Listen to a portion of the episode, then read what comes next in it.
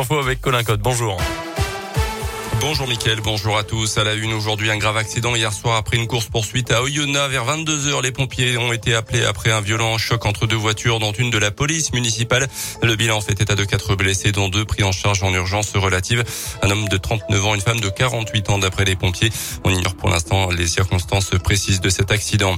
Les douaniers de la région en grève hier, ils étaient une poignée rassemblée à Lyon devant le siège interrégional des douanes, un mouvement particulièrement suivi dans l'un où 100% des agents à Bourg ont cessé le travail, 35% en moyenne au niveau régional. Et protester contre le transfert des missions fiscales dévolues aux douanes au service des impôts. Une perte estimée à 700 emplois à terme selon un syndicaliste. Dans le reste de l'actualité également, le deuxième jour du sommet européen à Versailles au sujet de la guerre en Ukraine. Hier, Emmanuel Macron s'est dit inquiet et pessimiste en vue des prochains jours, parlant du bombardement de la maternité de l'hôpital pédiatrique de Mariupol comme d'un acte de guerre indigne et amoral de la part des Russes. Le raid de l'armée de Vladimir Poutine a fait trois morts dont une fillette. Le président russe devra répondre de ses actes devant la justice internationale, a affirmé hier le chef de la diplomatie européenne. En encore de l'or à Pékin aux Jeux paralympiques, Maxime Montagioni vient d'être sacré champion paralympique en snowboard. Benjamin Davia également en or sur le biathlon longue distance.